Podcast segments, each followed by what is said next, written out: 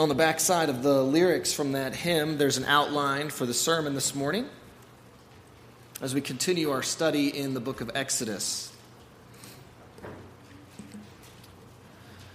Well, recently, a set of old Verizon wireless commercials have been back in the news. The one where that guy in the glasses says, Can you hear me now? And it's because apparently he's a traitor and he switched networks and people are freaking out like, that's the Verizon guy. What's he doing over here? But those commercials were helpful in a way and they were, you know, simple. But the question was, can you hear me now? Good. And he would take another step and ask again, can you hear me now? Good. And it was implied that the only way to test your cell phone coverage was you had to literally go every place in America to see if you had service and ask, Can you hear me now? Now, we could probably do that here in some of the valleys around here, and the answer would be no. And that's the truth. But we do see that there's a, a value to testing something in all the different places. And that's a lot like how God uses suffering in our lives. Instead of asking the question, Can you hear me now? suffering helps us ask the question, Do you trust God now? And we go to another place in our life, and it's, Do you trust God now? How about now? Even now, will you trust God? You see, it's often only when we're in difficult circumstances or the less likely cell phone coverage places where you start to have to ask, maybe not. And so God often lets suffering happen to us. He puts us through trials in different ways to see if our faith still holds. Our faith will reveal itself when tested. And so that's what we see in our passage this morning in Exodus. It's does our faith hold when it is tested? So if you would open your Bibles, we'll be in Exodus at the end of chapter 4, beginning in verse 27 and we will be reading through chapter 6, verse 13. we have seen in the past couple weeks Moses left Egypt, God met him in the wilderness. God has now sent him back to Egypt with his mission to accomplish. And so here is the account of Moses returning with his brother Aaron to Egypt and what happens upon their arrival. So hear the word of the Lord from Exodus 4 27 through chapter 6, verse 13. The Lord said to Aaron, Go into the wilderness and meet Moses. So he went and met him at the mountain of God and kissed him. And Moses told Aaron all the words of the Lord with which he had sent him to speak, and all the signs that he had commanded him to do. Then Moses and Aaron went and gathered together all the elders of the people of Israel Aaron spoke all the words that the Lord had spoken to Moses and did the signs in the sight of the people. And the people believed. And when they heard that the Lord had visited the people of Israel and that he had seen their affliction, they bowed their heads and worshiped. Afterward, Moses and Aaron went and said to Pharaoh, Thus says the Lord, the God of Israel, Let my people go that they may hold a feast to me in the wilderness. But Pharaoh said, Who is the Lord that I should obey his voice and let Israel go? I do not know the Lord, and moreover, I will not let Israel go. Then they said, The God of the Hebrews has met with us. Please let us go a three days' journey into the wilderness that we may sacrifice to the Lord our God, lest he fall upon us with pestilence or with the sword. But the king of Egypt said to them, Moses and Aaron, why do you take the people away from their work? Get back to your burdens. And Pharaoh said, Behold, the people of the land are now many, and you make them rest from their burdens. The same day, Pharaoh commanded the taskmasters of the people and their foremen You shall no longer give the people straw to make bricks as in the past. Let them go and gather straw for themselves. But the number of bricks that they made in the past you shall impose on them. You shall by no means reduce it, for they are idle. Therefore they cry, Let us go and offer sacrifice to our God. Let heavier work be laid on the men, that they may labor at it, and pay no regard to lying words. So the taskmasters and the foremen of the people went out and said to the people, Thus says Pharaoh, I will give you no straw. Go and get straw yourselves wherever you can find it, but your work will not be reduced in the least. So the people were scattered throughout all the land of Egypt to gather stubble for straw. The taskmasters were urgent, saying, Complete your work, your daily task each day, as when there was straw. And the foremen of the people of Israel, whom Pharaoh's taskmasters had set over them, were beaten and were asked, why have you not done all your task of making bricks today and yesterday as in the past? Then the foremen of the people of Israel came and cried to Pharaoh, Why do you treat your servants like this? No straw is given to your servants, yet they say to us, Make bricks. And behold, your servants are beaten. But the fault is in your own people. But Pharaoh said, You are idle you are idle. That is why you say, Let us go and sacrifice to the Lord. Go now and work. No straw will be given you, but you must still deliver the same number of bricks. The foreman of the people of Israel saw that they were in trouble when they said, You shall by no means reduce the number of bricks, your daily task each day.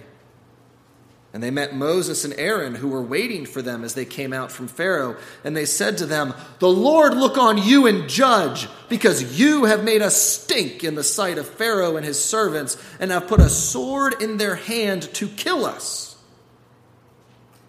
Then Moses turned to the Lord and said, O Lord, why have you done evil to this people?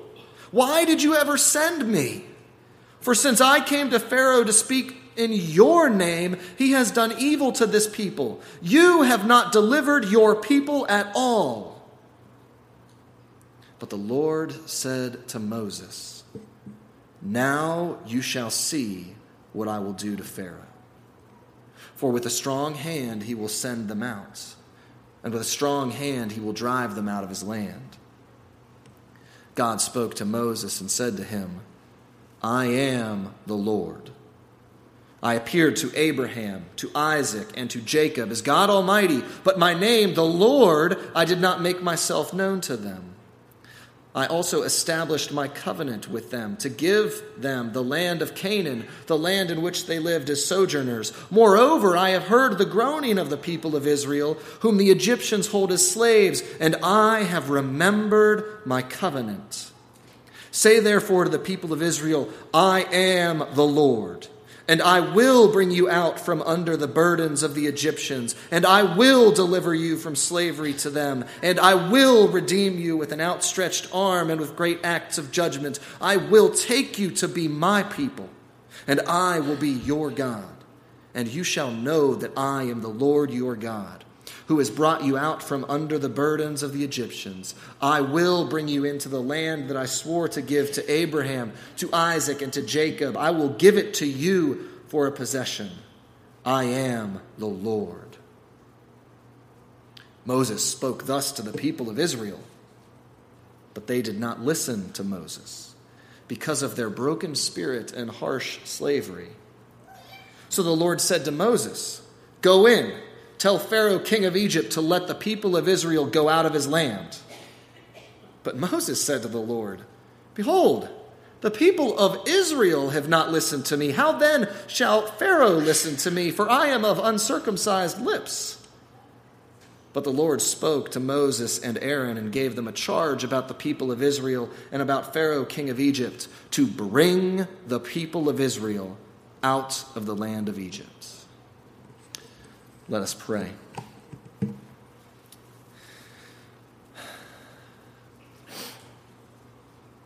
Oh Lord, we thank you for your word that you have spoken to us. And that when we cry out and when we're confused and when we try to not do it, you remind us of your word. And so today we come here again on the seventh day to gather and to hear your word. Use me to proclaim your word. Use me in spite of my weakness. Be strong in my weakness, God. And may we hear your word. Lord Spirit, use the word in us that we would grow closer to you and that our faith would be strengthened. In the name of Jesus, our Savior, we pray. Amen. So, things didn't go so well in Egypt.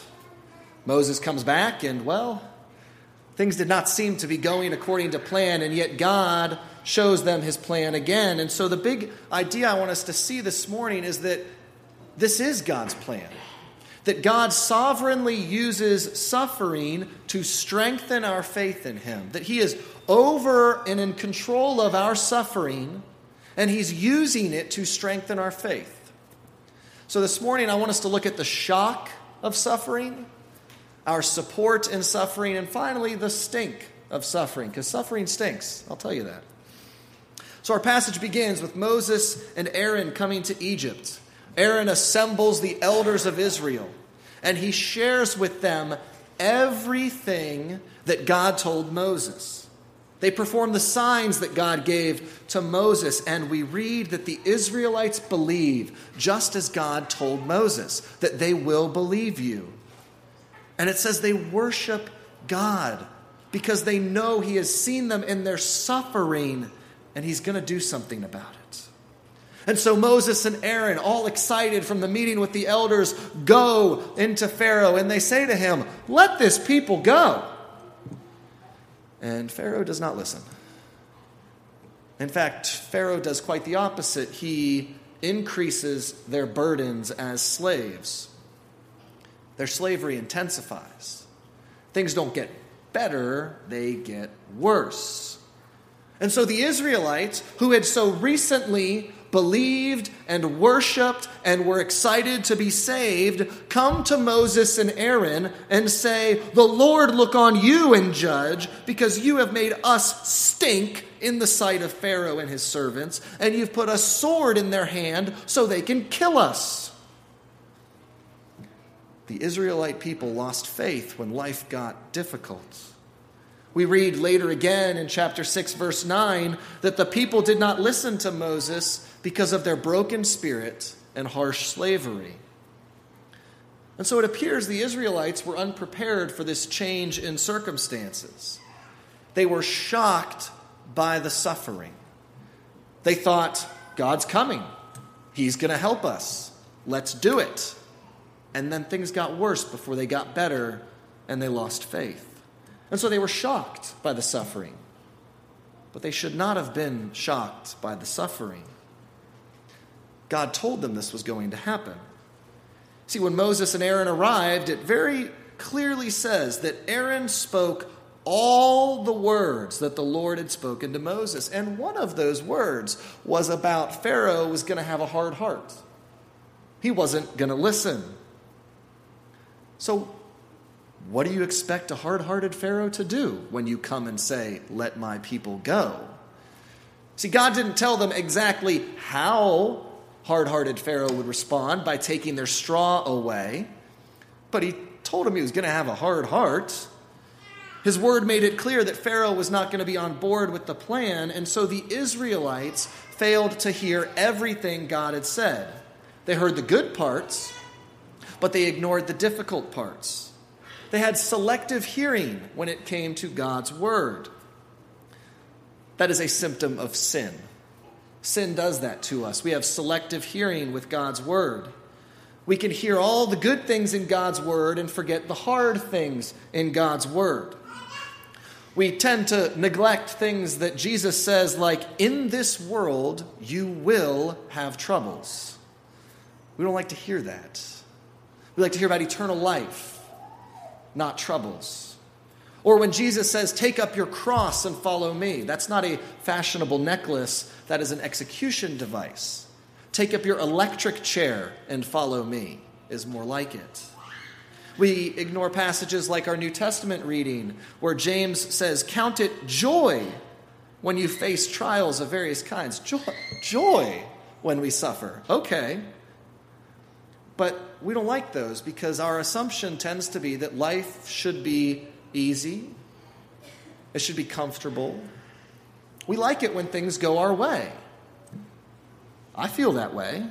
We want a life of comfort and ease. And so our tolerance for suffering is lower than the slaves in Israel, and yet they still, when suffering intensified, got upset, thinking things aren't supposed to get worse now. But Scripture presents us something that shatters our assumptions. It says life is supposed to have suffering. It tells us life will be full of suffering and trials. God warns us that it's going to happen. Not only did Jesus talk about it, but he lived it firsthand that life would be full of suffering. And so suffering should not be shocking to us. And so the comfort we have in life is not that life will be free of suffering, it's that God is sovereign over that suffering. When God tells them he knows this is going to happen, that's comfort because we know God's not shocked by it, even if we are. God's ready to use it, to work through it. And so he supports us in our suffering, as Moses finds out in our passage. See, the Israelites came running out of Pharaoh's office, ready with their fingers out. Where's Moses? Where's Moses and Aaron to find him and blame him because he's the one that made this worse? They're angry at Moses. And so Moses then is angry at God, crying out in confusion. He says this Why have you, God, done evil to this people? Why did you ever send me? For since I came to Pharaoh to speak in your name, he has done evil to this people, and you have not delivered your people at all. I mean, you can feel his finger. It is just poking out of the Bible at God with all those yous. He's putting it on God. The blame is on God in Moses' eyes. That Moses is like, I did what you told me, and everyone's upset. How is this good? How is this helpful? What happened to the promises, God? What happened to the deliverance? Why are things worse instead of better? Moses, like the people, did not comprehend that the hard heart of Pharaoh might complicate things. He didn't realize that redemption wouldn't happen overnight. And so God has just been yelled at. Fingers have been pointed at God, and God responds kindly. God supports Moses. Instead of responding in anger and striking Moses down, he assures him. He points Moses back to the word, to the promises, and he says to him, Now you will see what I will do. God says, Okay, now it is time. We tend to question God's timing, but God says, Now is time. It's like, Don't worry, now it begins.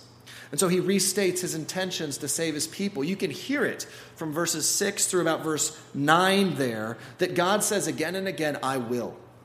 He is confirming those promises. I will bring you out of slavery. I will bring you out of Egypt. I will bring you to the promised land. I will be your God. I will do all this for you.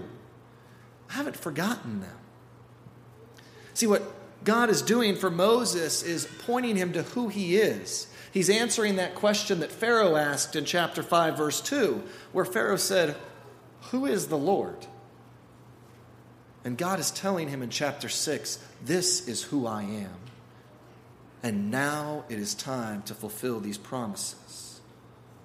God reminds Moses of who he is and what he will do. That's what Moses needed. Because too often when we suffer, our eyes look at the circumstances, our eyes focus on our suffering. Like seeing a uh, paper with a big typo on it, our eyes can't help but like typo, it's right there. If we see a painting and there is a smudge on it, our eyes are drawn to what is wrong. And so when we think our lives are supposed to be easy and comfortable and something's out of whack, our eyes immediately go to the suffering. That's all we can focus on. That's what's wrong. Everything else is good. This is what's wrong. And God is saying, eyes up here. Don't look at the suffering. Don't focus on that. Remember who I am and what I have said. It would be like if you're mid surgery and you come out of anesthesia. I know, horrible nightmare. Please don't dream about it. You're coming out of anesthesia mid surgery and you feel the pain. And you look down and you're open and there's blood everywhere and you're freaking out and you're like, something is wrong. And you look up with a look of betrayal at your surgeon. You did this to me, doc. You said you were going to help. And a good doctor says, well, good doctor doesn't let you wake up. Good doctor says, trust me. This is necessary to help you. I am with you. We're still going according to plan. That's what God is doing in our suffering. And so Moses finds out he does have a responsibility, and it's a simple one. God gives him the simplest responsibility in the world it is to trust and obey. To just trust God's word and obey. You notice that towards uh, the end of our passage in chapter 6, God kind of recommissions Moses and is like, go to Pharaoh again. You see that. But Moses, Moses is thinking this time. His eyes are still on the suffering. He's like, um, the Israelites didn't listen to me. So what do we think's going to happen if I talk to Pharaoh again? That's more suffering. That's more of a problem. And if you look, God doesn't answer. God doesn't answer Moses' concern. He's not concerned at all. Moses doesn't want to obey because it will bring suffering and difficulty, and yet that question is irrelevant to God. It's kind of like when you say, kids, it's time for bedtime, and they say, I don't want to go to bed. And it's like, why does that matter? It doesn't matter if you want to, it is bedtime. Go, you know? And so, in the same way, he's like, Pharaoh won't listen. Okay, you're supposed to go tell him this. I don't care. Do what I say. Trust me. And so, God is challenging Moses. He's saying, Will you obey me when you think it's going to go badly? Will you trust me only when things are going well or when things are not going well? See, God's telling Moses, and He's telling us in this passage, that obedience is primary. That our eyes need to be focused on God and His Word and not our suffering and circumstances. Like Moses, we are supported by God when we suffer, and we receive very simple instructions. Trust that I am over this. Trust that I am with you and I am still God, and none of your suffering invalidates my promises. Trust that I can accomplish good things even through this. But that's not fun. And that's not what we like. And so that is the stink of suffering. Why does God have to use suffering for his purposes? Yeah, it's reassuring to know God's with us during suffering, but it would be really cool if God was with us and we didn't have to suffer. Like, that would be nice. Why can't we do that? I mean, no one wakes up in the morning and says, huh, hope I got a full day of suffering on my schedule today. That would be nice. Be a real good day. Just suffer all day. See, if we had our way, we would not want suffering in life. And I'm guessing the Israelites when they gathered together with Moses and Aaron and heard the word of God and saw the signs. They're like, awesome, I'm not going to work tomorrow. God is saving us. And then it got bad. They're like, wait, uh, but you were saving us. We don't have to do this anymore, right? They wanted God to redeem them the next day. And so, like them, we wonder well, why can't God keep his promises and keep us from suffering? You know, why does the hard hearted Pharaoh have to be part of the story? Couldn't he be the changed hearted Pharaoh? And you ask him once, and he's like, Sure. I was wondering when you were going to ask. I like you guys. Go have fun. Why couldn't that have been the story? Why did he have to have a hard heart? Well, we're going to focus on Pharaoh's hard heart next week. But the reason suffering stinks in our eyes is because it's not worth the pain. The cost isn't worth the benefits. But God disagrees with our assessment. Again and again throughout Scripture, we see that suffering is what strengthens faith, and that an untested faith is really no faith at all. And one of the most extensive examples in Scripture is the book of Job. And so, from our Old Testament reading at the beginning of the book, we saw how Satan doubted Job's faith. He's like, Well, sure, God trusts you. He is blessed and has everything he could ever want, and nothing bad has ever happened. Why don't you let bad things happen and then he won't trust in you? Well, that's what happens. And so, Job is this long book of one man who has to face suffering. And he has to see if he still has faith and his suffering serves to strengthen his faith through the book. He had to obey even when it wasn't easy. And that's often our hangup as well. It's easy to obey when things are easy, but do we trust God when things are going wrong as well? What about when it feels like our life is falling apart? Are we okay trusting and obeying then? Has our faith ever been tested in difficult times? And do we trust God enough to obey Him, even if our obedience is going to lead to suffering? Even if it would ruffle feathers, even if it might offend someone, someone we care about?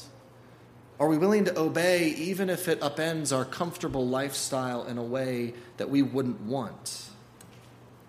See, the Israelites believed and worshiped God when Moses and Aaron came and told them the good news. But the moment suffering hit, they bailed. They complained to Moses and stopped listening to him. Their faith was tested and it was shown to be a shallow faith. It was like the seed that falls on the rocky ground in Jesus' parable of the sower, that when the scorching heat came, there was not enough life and roots in the soil for it to last. See, God's goal for us is not to make us happy and comfortable. His goal is to draw us closer to Him. And one of the ways He does that is by removing things in the way. Sometimes those are good things. He removes things we trust in, things we rely on, so that we're left having to trust in Him. Our New Testament reading talked about this, how suffering helps It says, You know that the testing of your faith produces steadfastness, and let steadfastness or endurance have its full effect, that you may be perfect and complete.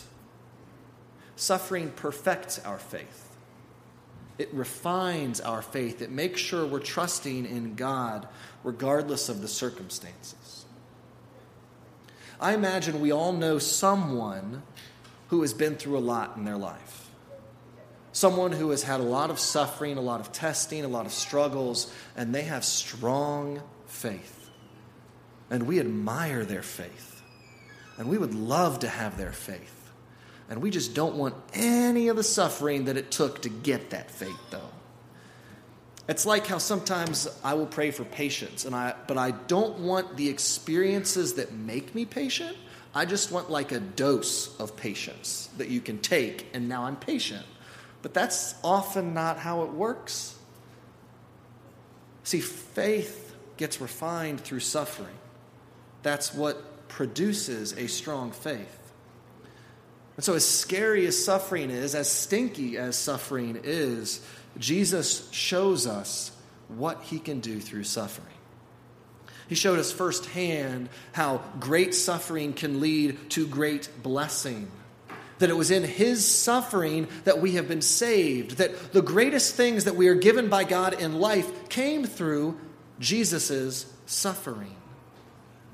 It's what brought us to God. And that's kind of what our suffering does too. It draws us closer to God.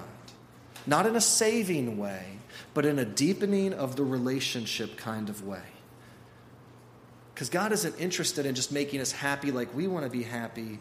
He wants us to be closer to Him because He knows that ultimately that is what makes us truly happy and content. Because when we are with God, no amount of suffering can separate us from Him. When we are with God, we trust Him and know that no matter what happens, He is with us and it may last for a while, but He can use it for good somehow. We don't know how, and it's not always easy, and it's not the best thing to say to people. But the Bible shows us again and again God is over it, and God shows us time and time again He can bring good out of suffering.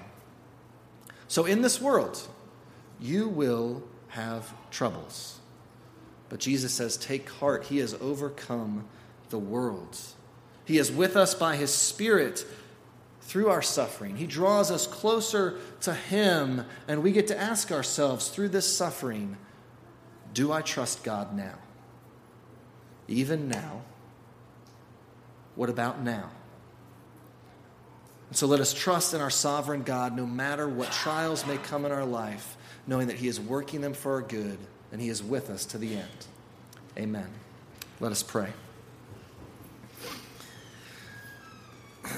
Lord, we thank you for your presence with us. That you give us your spirit, that even in the darkest times, even in the worst difficulties we could ever face, you are with us.